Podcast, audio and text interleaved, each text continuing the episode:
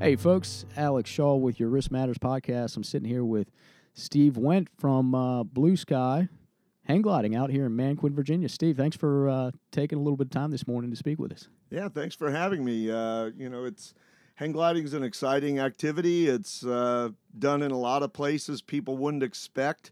You know, everybody wants to see or thinks they're going to see it in the mountains or on a hill, but the flatlands have slowly become a hang gliding mecca. Florida 30 years ago, you didn't think of hang gliding, and now it's a place where many people go because we can put hang gliders in the air without running off a hill. Yeah, I was down in Florida a year and a half ago, and I was blown away by the number of guys I saw hang gliding. But not just that, it was all guys in like their 60s and 70s. And I just thought, man, that is a pretty athletic endeavor to be pursuing when you're in your 60s and 70s. Something you said right before we pressed record, though, I didn't connect the dots on that, but you described why a lot of your clientele are in that range. Yeah, everybody would perceive something like hang gliding as this young, adventurous male kind of thing, but my average student is probably in the 55 to 65-year-old range, somebody who's maybe always loved aviation, maybe got a taste of it when they were a kid, but marriage, kids, life got in the way. And, now they're finally having a little more free time, a little more stability financially. And, they're coming to me now and saying, am I too old to do this? And it's, no, you are not. You're the average age, And so, they're starting in their 50s and 60s quite often. Wow. So, and you mentioned that You grew up in Pennsylvania, and you got started when you were 16. Tell me who got you started? Why did you even pursue that? I used to race motocross at the age of 13, 14, and 15 years old. These small tracks, my parents signed the paperwork and let me do it, and I loved jumping through the air. And I soon realized that I couldn't go much higher or farther than I was doing without maybe having more risk than I wanted. So back in those days, there was no internet to look it up, but I saw pictures of hang gliders, and I thought, wow, that looks like a really cool way to get in the air. And then I saw a quick clip of a video where somebody actually bolted a hang glider, a very small one, to a motorcycle and was going off these little jumps, but gliding, 10 times farther than they would have without a wing. And I thought, wow, that really looks neat. So my father, when he was younger, had his pilot's license. He liked aviation, and we saw this ad for, my gosh, I think it was like $300 or $400. You could buy a hang glider as a kit in the mail. Oh, wow. It was kind of crazy. All the things that we would tell people today don't ever do. But we got this kit in the mail, put it together in one afternoon, and it had a little pamphlet that came with it and said how to fly. and thank God I didn't have dummies. Thank goodness I didn't have a really big hill near my house. We just walked it across the street and started running down this little slope. And I got really good at running with it. And every now and then I'd get to the bottom of the hill and I'd swear one of my feet missed the ground. I was flying. Yeah. And it was exciting, but I took a long time till I actually went to bigger hills. And I started finding other people that were actually flying and got some feedback from them. And it took me about 2 years to do in a hang glider what we could probably teach people to do in 2 weeks here. But, we got started from that, and then eventually I found other gliders that were going to be a little more useful than the one I had. It was barely flying. And hang gliders were just coming out. Now, this was the mid-'70s, and hang gliders were just kind of coming out and being commercially produced.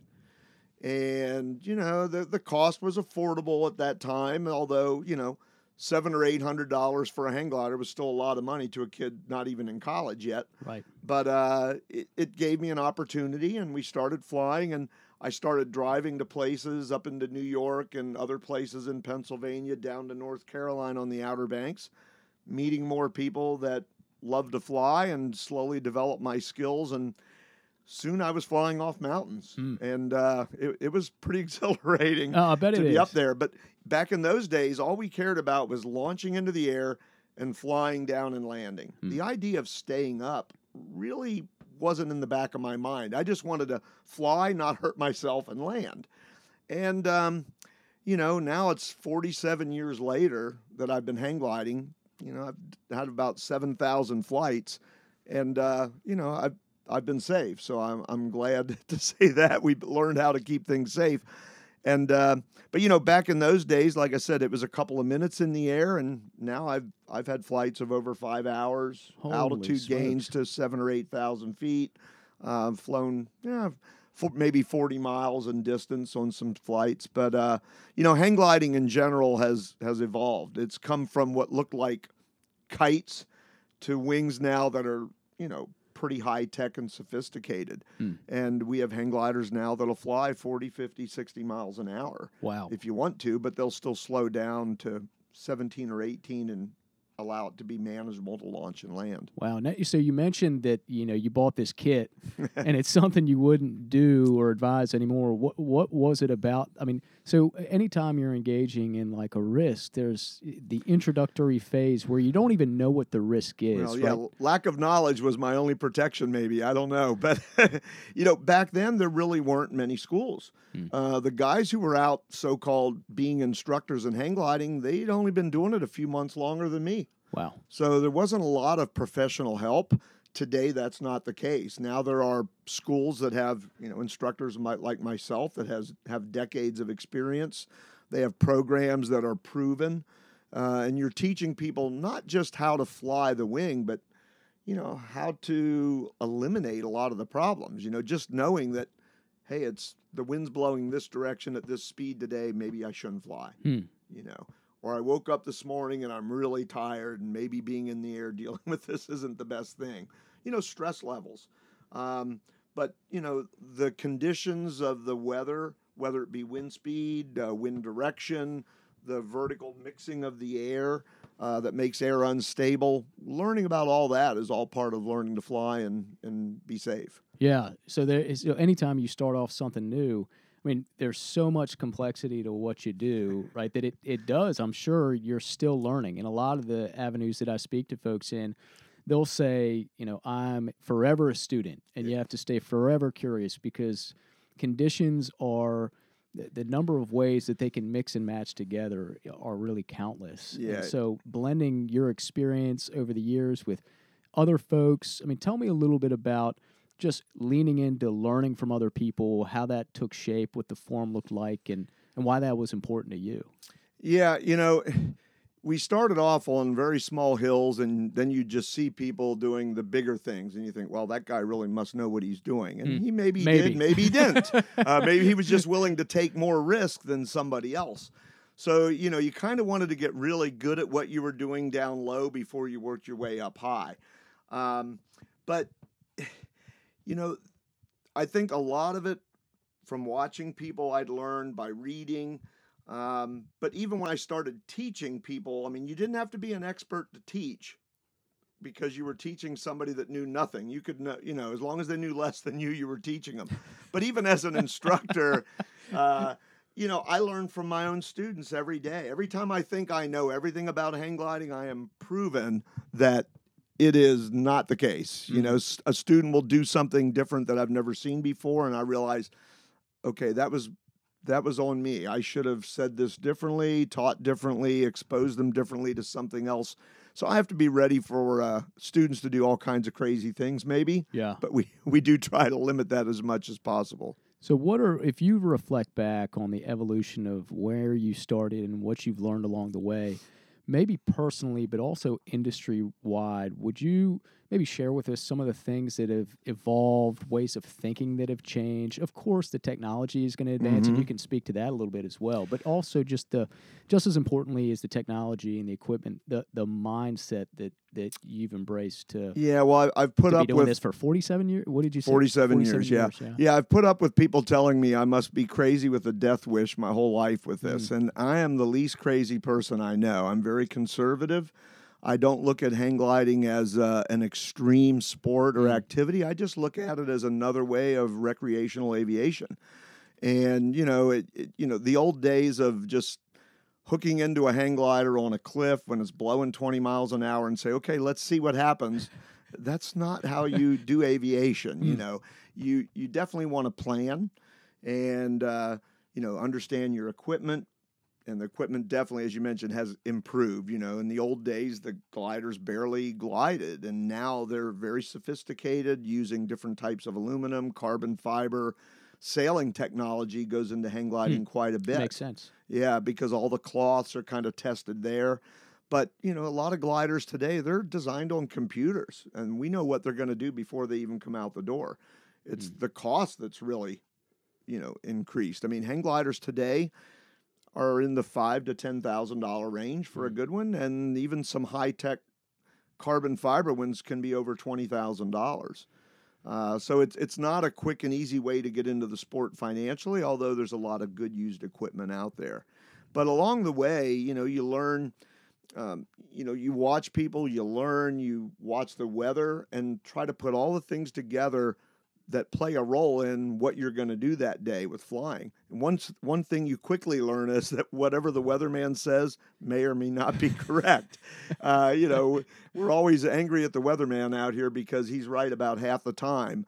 And, you know, the weathermen do a good job forecasting the overall weather, but for these forecasts to tell us what the wind's going to do on this little GPS point where we're at with wind velocity and direction, it's a challenge, you know, and they get it pretty well, but we depend on it. And when you're sitting in a powered aircraft on a runway and the wind's blowing 5 miles an hour in a certain direction, and then it changes just a little bit, it's maybe not that big of a deal. But when you're holding a 45 or 55 pound hang glider, 2 or 3 mile an hour wind change can be a radical difference. So, you know, we have to be much more aware of our surroundings and what the weather's doing than most pilots. Yeah, you know, it's funny, in speaking to the folks and being involved in the whitewater community like I am, you start to appreciate that. And the best guys I know, whether it's surfing or running rivers, are super adept and far more precise and accurate about predicting water levels than even sometimes NOAA is. So they'll look at numerous graphs and web pages and decipher based off of rainfall in certain areas when bumps are going to happen, you know, what conditions are going to look like. They can anticipate with more precision in many cases than the weather folks. And I think particularly, you know, weather folks, they're kind of speaking to a broad, a wide audience. And you're thinking about this in almost a singular type of activity-oriented mindset. Yeah, and I get up every day and I look at 3 or 4 weather forecasts every morning, every afternoon, every evening, because we live and die by the forecast out here. And, you know, we're out here basically in a field where we've created a hang gliding air park that we tow hang gliders anywhere from 3 or 4 feet above the ground to over 2,000 feet. And when we're doing that, you know, we definitely need to know what the wind's doing. But what you just said is exact. The general forecast, the weatherman out there isn't talking to me as a hang glider pilot. He's talking in general about what the weather's doing. But, yeah, quite often I know in advance whether the next 3 days look pretty good, no matter what the weatherman says on the winds, because it's a matter of, you know, the humidity, whether it's low or high pressure, the direction, all these things that are going to occur. I've learned over the years sitting at this spot what days work better for me. And it's not always that, oh, if it's blowing 5 miles an hour, that's good. You know, it has to do with so many other factors involved. But, yeah, the weather, the wind, everything about it is such a variable. And every time the weatherman thinks he's got it all right, one little variable will change, and it changes all the other aspects along with it. So a couple questions off that. What does pressure and humidity have to do? How does that influence your outlook for the day? And then maybe this is a strange one, but is wind, I wouldn't imagine it's the same 10 feet off the ground as it is 20. And how do you account for what the wind is 1,000 feet up versus 500 feet? It does. You know, when we're teaching, of course, we're usually staying well below 20 feet, staying low to the ground till they get good. So all we care about is the wind on the ground. And sometimes out here, you know, we've got 10 or 12 flags up and the students are already confused because they've got, you know, they see these flags all blowing different directions and they soon learn that, wow, I thought if the wind was blowing from the north, it's just blowing everywhere from the north in this area. And they soon find that it can be blowing all different ways. Quite often, the guys, they'll just say, look, can you knock all the flags down but one so we're not confused? Said, no, we need this information. Hmm. But as we go up, the wind does change. It can change in direction, change in velocity. The humidity in the air actually thins the air out. People are always saying, boy, that air is thick when it's humid. It's thick with water. It's thinner with air. So when we have less oxygen or air moving in general, the wing has to go faster through that air to create as much lift as it would do if the air was thick and dry.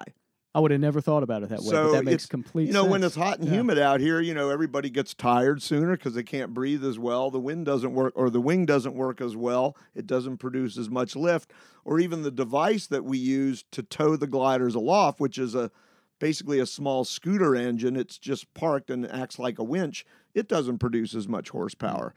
So there are a lot of things critical with the humidity, and the air pressure matters too. When you have air that's heavy and pushing down, that heavy air actually suppresses rising air because it's pushing down on the ground. And if you have lower pressure, then air is more easily going to rise. Now that up and down air doesn't affect us as much for training because we tend to train in the morning and the evening when the air is calm anyway. But for our afternoon pilots, basically the pilots that have now developed the skills to soar, they want that rising air. You know, we'll tow them up to over 1,000 feet. They'll look for rising air, and sometimes they'll be able to take that rising air thousands of feet in the air and stay up for hours at a time. Wow. So when you mentioned a few minutes ago that you'd had 5-hour flights, so you're hang gliding for 5 hours. Five and a half is my record, but we've had guys stay up here for over 6. What kind of stamina does it take? You know, you think about race car driving, and you go, well, you're just sitting around for, you know, however many hours. The reality is those guys are RPMing with their heart rate at a very redlining for hours. So the cardiovascular fitness is a really critical piece of high-performing drivers. I mean, what kind of training do you have to do, or is it just doing the activity enough that yeah, it's hard to simulate being in the air doing what we do without doing it. So there's not a lot of repetition on the ground. You spend a lot of time just doing short flights, developing those skills till the air will allow you to get those longer flights. But you are mentally busy the whole time. You are constantly monitoring how the air is feeling to you as you're flying through it. What's my altitude? Where would I land right now if I was sinking and having to land soon? You're looking at fields on the ground. You're looking at maybe wind lines on the crops, wind lines on water that show you wind direction on the ground. We're looking for birds that might be circling. If I see a bird circling, I'm heading over there. I'm going to join him if I can. If he's circling, he's probably climbing and lift. Sometimes we find lift, and birds will come to us. They're not afraid of us. Here comes a couple of, you know, turkey vultures. They're coming over. Encounters with birds are very interesting. I've had big 6-7 foot bald eagles come up very close to me and take a look at you and fly away. Red-tailed hawks. It's very interesting to be up 5,000 feet and see a monarch butterfly float by. Oh, and wouldn't have imagined that at all. He's up there for the same reason I am. He'd gotten some lift. Or even stranger yet, a leaf from a cornstalk, and you're a mile high, and there it goes. Or you're a mile high, and you smell something from the ground, you know, whether it be a cow pasture or whatever. Being up there like that, it's pretty incredible. And the view, of course, is the main thing. I mean, it's the visual of being thousands of feet in the air and the serenity of that. Sometimes for me, just going up in the evening and flying just for 5 minutes and staring at the sun setting is just enough release that it just finishes the day, you know. That sounds incredibly meditative. I mean, it can be. One of the things I like about the activities I engage in, whether it's whitewater or surfing, in so many of these, the feeling that it gives you is actually of smallness and dare I say, almost insignificance. And people might think about that as, oh, that's an awful way to feel. To me, it's always a relief to go, you know what, man, this thing is so much bigger than me. I'm just a drop in the bucket. Any decisions I make are important, but right-size your perception of life and just settle in that a little bit. That sounds like an incredible way to just end a day. I do want to speak a little bit to the comments you made about paying attention. You know, so often when we have clients with accidents or injuries, incidents they've got, kind of the first layer they'll say is, hey, the guy wasn't paying attention, which there's always more to the story than just the guy wasn't paying attention. and I think about the mental drain that I experience, whether it's between trail running and road running, right? Trail running, I'm looking at foot placement so I don't roll an ankle. I'm looking at every single step I take. For hours on end, I'm looking at stones and rocks, and is that stone stable, or is it going to roll? Is it going to flip over when I step on it?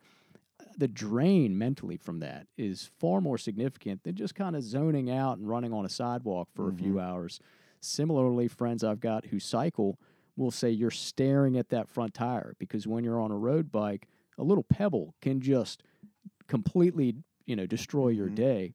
So tell me a bit about what it takes to stay in the moment and to be mentally aware and engaged for 5.5 hours. I mean, I'm sure there are moments when you can kind of take a breath, but how long can you do that before things start to slip and you risk putting yourself at a disadvantage? Yeah, you're busy all the time. I mean, obviously, anytime you're near the ground, like launching and landing, you're extra busy to take care of business there, to be safe on the ground. Once you get a lot of altitude, whether you've run off of a 3,000-foot mountain and all of a sudden had all that space below you, or whether you got towed to that point, either way, once you have a lot of altitude, you certainly have more time.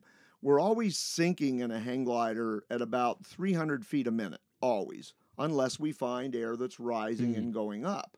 And that's what we're searching for. If you run off a mountain and there's wind blowing up the mountain, you probably automatically have some lifting air there and you stay near the mountain and rise up. Out here in the flatlands where we're towing, we tow up to 1,000 to 2,000 feet. And then we're looking for thermal activity, rising warm air. And if we find it, we have to circle in it. So basically, if you don't find that air, you're sinking and you're thinking of landing right away. And I mean, it's not instantly, but on the way down, I have to put myself at the right place so that I can make a good, safe landing approach and land safely so we can tow up and do it again. Wow. If you're in the mountains, you might be launching and down below might be a small field surrounded by trees, and you have to put the glider into that field, and you only have one shot. So, you know, you've got to manage and stay busy with that. Granted, if I find lift and I'm slowly climbing, you're biding yourself more time to relax, to look around, to enjoy other aspects. So I like the imagery of that because it's so representative of, I think, how work plays out for like our clients. You're always sinking towards an incident unless you're hyper-aware of the opportunities that are necessary to perform in the risks. And in the absence of that, it's a slow kind of evolution down into an incident that's just waiting to happen. As one of the guys we really enjoy speaking with says, you know, workers only trigger latent conditions that already existed in the workplace that created the incident. That they're not the incident themselves. The systems and processes in place, all they did was trigger the latent condition. And unless you've got workers who are keenly aware of what to be on the lookout for, the rising air, you're inevitably going to hit the ground, if you will. So I love that. Just is what kind of resonated and hit me in that moment, and it makes me feel really keenly aware of how important it is. You're on the lookout constantly for this rising air, so you don't actually get that much of a time to just kind of float around unless you're, you know, looking to go down and land. Right. And sometimes that's the case. You know, you're in the air and the air's not what you had hoped for and might not even be nearly as fun as you had hoped it would be. Right. The air has a personality sometimes where sometimes you wish you were on the ground. But, you know, that's always something we have to look out for. And we tend to know that ahead of time. The pilots who are really advanced and are considered really good pilots, they judge the wind better than the other guys. They watch the weather reports and maybe understand it better.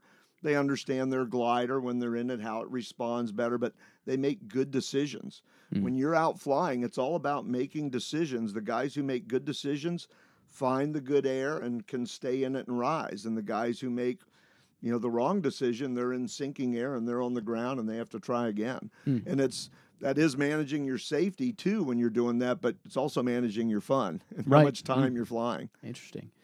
Well, one thing you'd mentioned was, you know, folks will often, I mean, you hear of this and you go, how many feet did you say you went up? 7,000 feet? I've been up about 7,500. 7,000 feet, and you're up there for 5.5 hours at the longest you've been.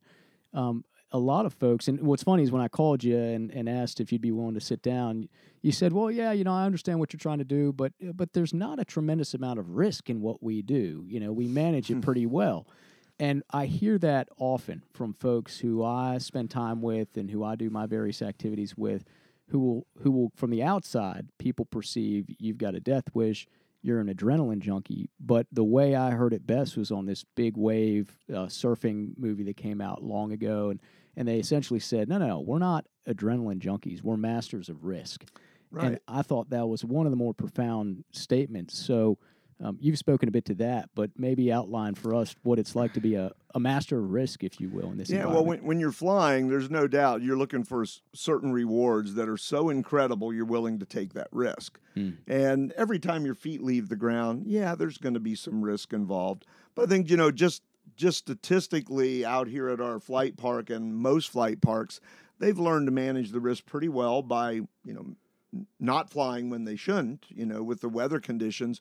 But just every little thing that goes into the flight, you've learned how to manage that because you don't do it big all at once.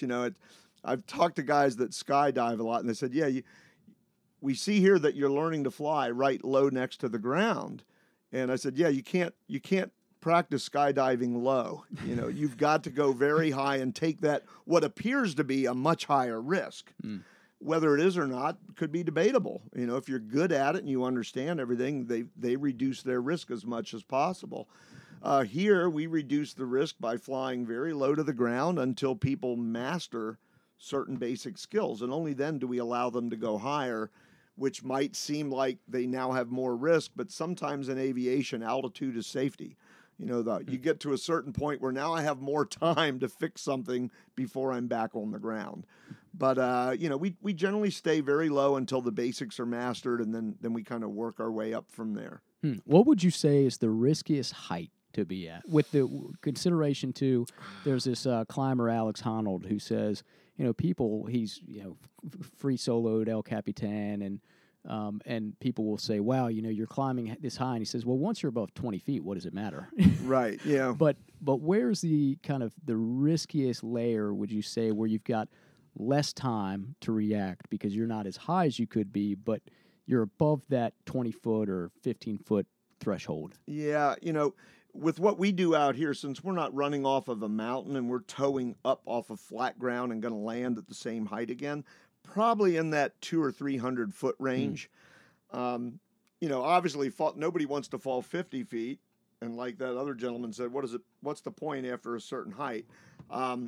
If I'm much higher than 300 or 400 feet, like I'm going to be wearing a reserve parachute. Oh, okay. And maybe above 400 or 500 feet, I would have time to open that if the glider somehow failed. So is that is par for the course? Is you're wearing parachutes as you go up? After we start going high, below 300 or 400 feet, obviously I don't want a problem there either. Chances of somebody getting their parachute out and open and saving them below a certain altitude would be very challenging, mm-hmm. and especially for a student.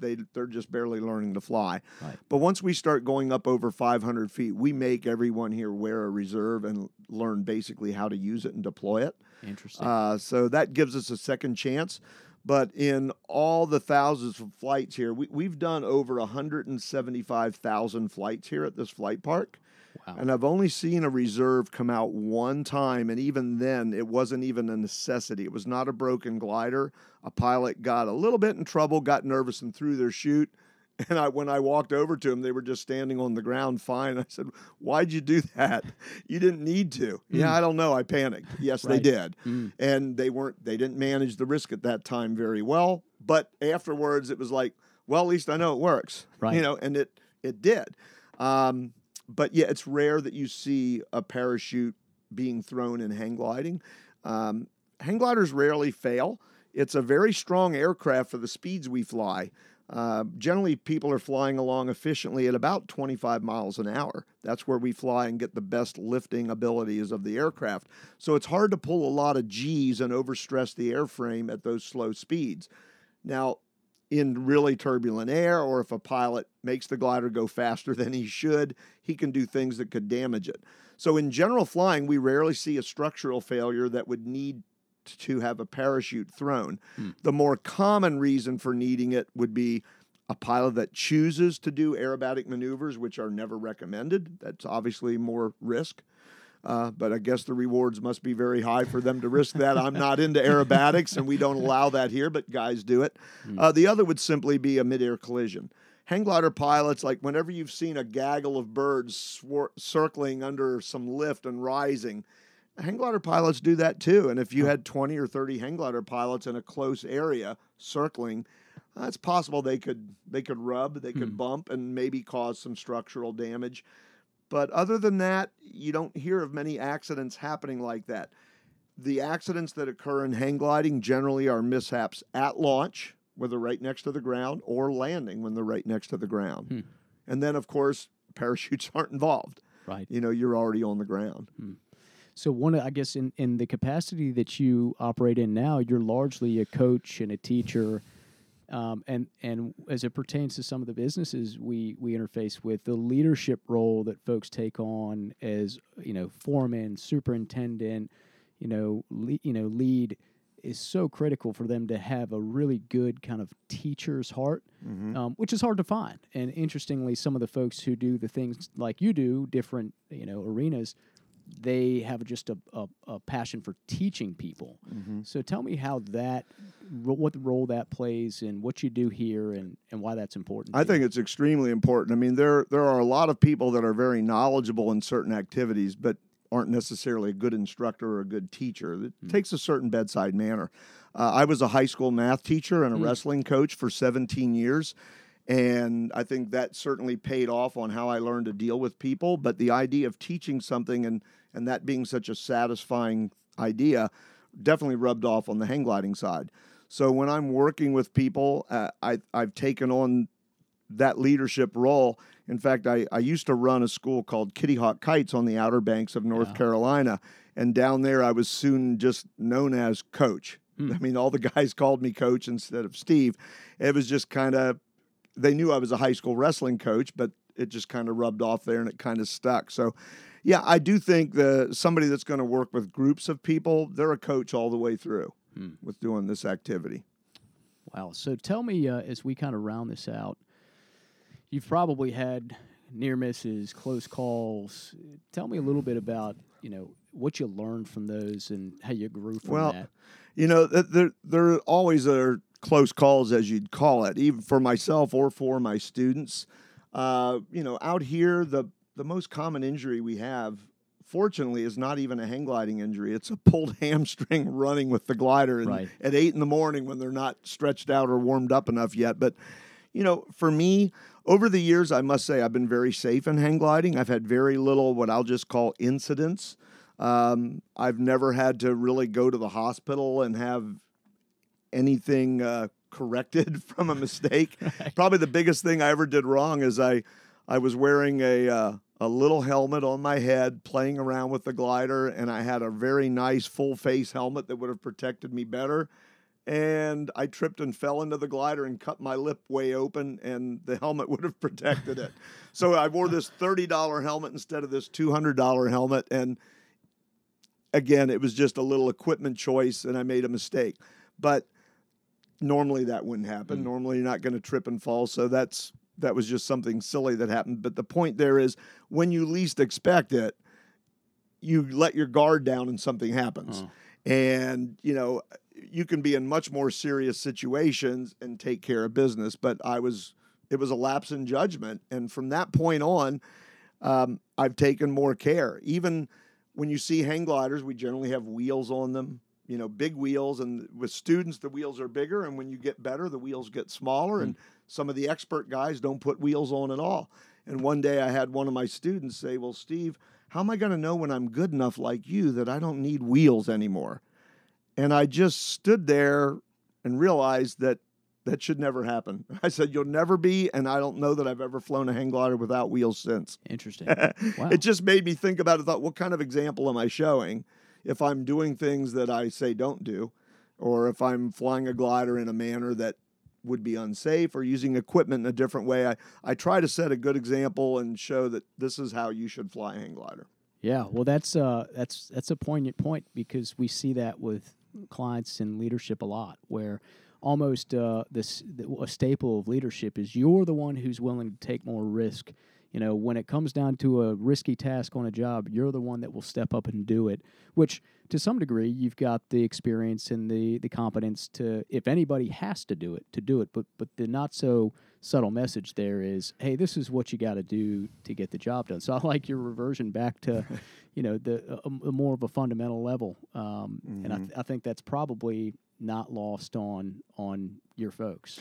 I hope so. I think one of the biggest things you teach out here, other than the actual flying skills of how to make this work, is all the little peripheral things of, you know, looking at the weather, looking at the conditions, you know, how do I feel today? Do I even have a headache? Am I hydrated? You know, all those things that can play a role in you making your own good decisions, but definitely demonstrating those decisions to the people. I don't know how many times we've been out here teaching and the wind's starting to pick up and maybe get a little bit cross and it's getting on the edge and we put a stop to it. And I'm hoping, I'd say, look, guys, I know you're not happy that we're stopping right now, but I'd rather have you upset with me for not letting you fly instead of being upset with me because I did let you fly when the weather wasn't just right. Yeah. So we kind of pull the plug on it, knowing, though, that eventually their window will open up and they'll get better, but we don't want them flying in conditions they shouldn't be in at, you know, yet. We don't want to see what happens. We wait till they're much more advanced, and then we add the conditions as we think it's safe. And that's a familiar kind of story there. What we see is, folks, there's an inflection point that happens on every job, probably daily, where the conditions just aren't right for the activity that is necessary to be performed. And to delay it would mean delaying the job, frustrating subcontractors or general contractors or customers, vendors, whoever it is.